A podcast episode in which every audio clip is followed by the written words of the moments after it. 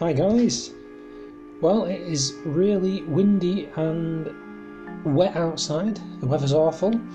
Uh, I've had a request to give a bit more information regarding my first project that I was working on, the home invasion survival horror. Um, so I'm just gonna just give a few more details. Um, so basically, the main character is a divorcee. She was married to this rich footballer. She won the house in the in the divorce. The house is a massive mm, 9, 10, 11 bedroom property, uh, and I mean massive. Um, she's celebrating, uh, basically getting divorced from this guy in the early hours of the morning, champagne. She's listening to ABBA on her phone, which is the first song which would play, obviously. That's something that I'd have to get permission for if I ever get it made.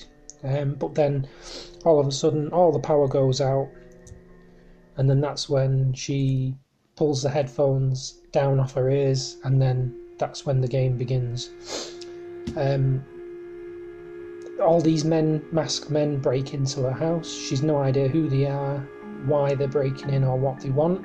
She only associates that her husband has something to do with it.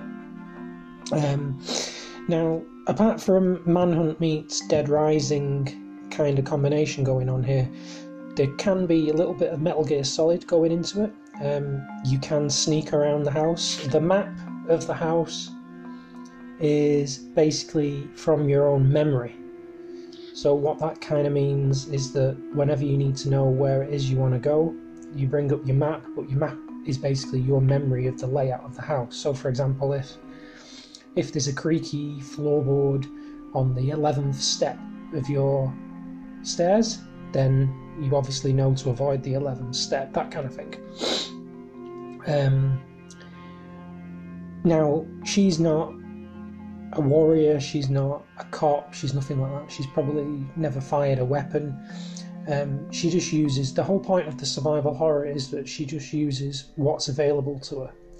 So, in this situation where these people are, are going to try and kill you, you need to use whatever you can. So, obviously, first thoughts are oh, kitchen, knives, that kind of thing.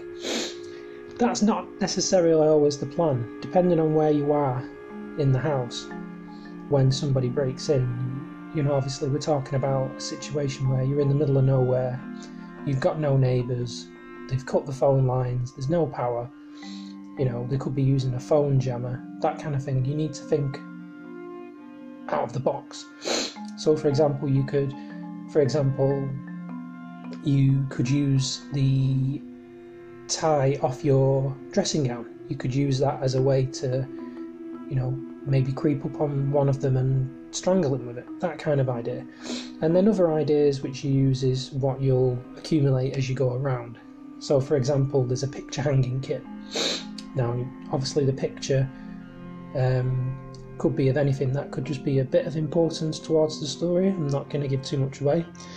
But you could create at the top of the stairs with the string and the twirly pin things which look like a question mark.